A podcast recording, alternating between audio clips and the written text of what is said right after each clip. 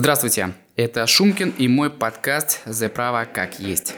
А нарратив сегодняшнего выпуска посвящен управленческим навыкам в сфере предпринимательства.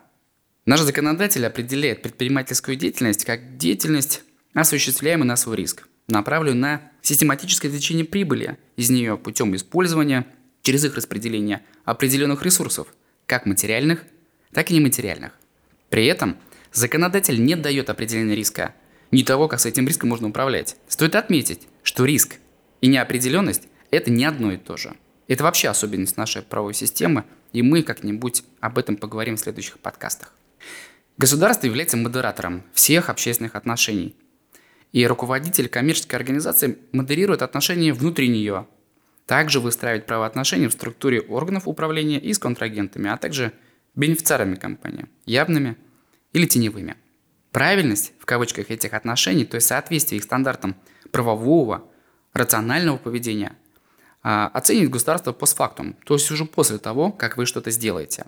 Задача руководителя – принимать управленческие решения. И секрет заключается в том, чтобы правильных было больше. Если их будет меньше, государство будет использовать монополию на насилие и привлечет такого руководителя к ответственности. Весь смысл правового регулирования в его уяснении Исполнить замысел законодателя возможно только через принятие управленческих решений. Право кодирует мир. И действуя по праву, мы поступаем правильно. Эффективность любой предпринимательской деятельности определяется закладываемым результатом. И руководитель организации всегда ответственен за этот результат.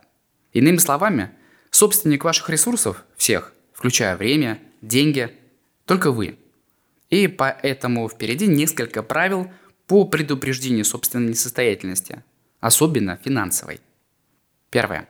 Постоянный анализ своего финансового состояния. Это такой некий перманентный контроль дебиторской и кредиторской задолженности. Если вы кому-то должны, то это чужие деньги. Непонятно, почему вы их не отдаете. Если вам должны, хозяин денег ваших вы, непонятно, почему вы их еще не истребовали. Надлежащая реализация корпоративного контроля и управления – все вы наверняка слышали о делегировании полномочий. Это не спихивание ответственности на кого-либо. Это точное понимание, кто чем занимается, и чтобы кольчуга была по плечу, не стесняла никого. Если вы кому-то что-то делегируете, это значит, вы отдаете часть своих полномочий лицу, которому доверяете, безусловно. И отслеживайте этот результат. Работать необходимо с профессионалами. Это выгодно. Как говорил Стив Джобс, всегда нанимайте людей, которые умнее вас – если вы нанимаете людей, умнее которых вы, как вы считаете, большой вопрос к тому, кто вы и чем вы занимаетесь. Текущий анализ правовых рисков – это выгодно. Поздно реагировать тогда, когда вы уже все подписали и несете убытки, или вас привлекает к определенному виду ответственности. Когда вы подписываете договор, вы выражаете волю на создание каких-либо отношений. Пригласите специалиста, войдите в эти отношения вместе с ним – он убережет вас в будущем от рисков, которые могут негативно повлиять на всю вашу деятельность. Пятый пункт. Помните, что у всех денег есть хозяин. По большому счету руководитель организации всегда должен помнить днем и ночью только о том, сколько денег на его счетах, потому что деньги в организации – это кровеносная система, и их потоки определяют, будет жить предприятие, либо не будет. Начало Работа – это следующее с бизнес-партнерами. Сопрягите с обсуждением механизма расставания с ним. Это легко. Взрослые партнеры всегда вас поймут. Взрослые не по паспорту, а по сознанию того, что они с вами делают и совпадает система ценностей или нет. Здесь стоит обратиться к посылу Михаила Фридмана, главы консорциума Альфа Групп. Прежде чем начинать какие-либо отношения, подумайте, проговорите и зафиксируйте это на бумаге. Как вы будете расходиться. Это называется правило цивилизованного развода. Если все по-настоящему, по-настоящему это тогда, когда вы все понимаете, что вы здесь делаете, какие риски вы несете. Если вы одинаково видите цели, то проблемы не возникнет. Это максимальная степень ответственности о своем партнере, когда я сообщаю.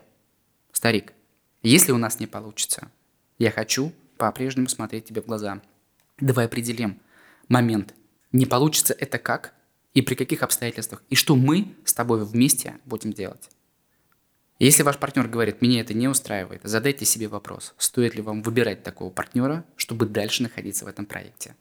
Если вы говорите стоит, то ответственность за выбор такого партнера вы возлагаете только на себя.